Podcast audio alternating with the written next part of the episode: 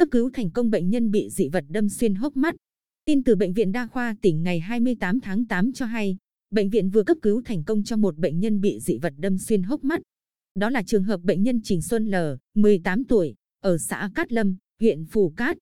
Bệnh nhân được nhập viện cấp cứu tại khoa mắt, Bệnh viện Đa khoa tỉnh, ngày 20 tháng 8, trong tình trạng nguy kịch, mắt phù nề chảy nhiều máu. Quan sát thấy có một dị vật sắt đâm vào hốc mắt bên dưới, đẩy nhãn cầu lệch lên trên, thị lực sáng tối âm tính. Theo thông tin ban đầu, bệnh nhân tông vào xe chở máy cắt lúa khi trên đường đi nộp hồ sơ xét tuyển đại học, bị cần tay ga của máy cắt lúa đâm xuyên vào hố mắt. Các bác sĩ khoa mắt đã tiến hành hội chẩn, cho chụp CT scan với kết quả. Dị vật đâm xuyên hốc mắt trái qua hốc mắt phải, đẩy cong dây thần kinh thị giác bên phải lên cao.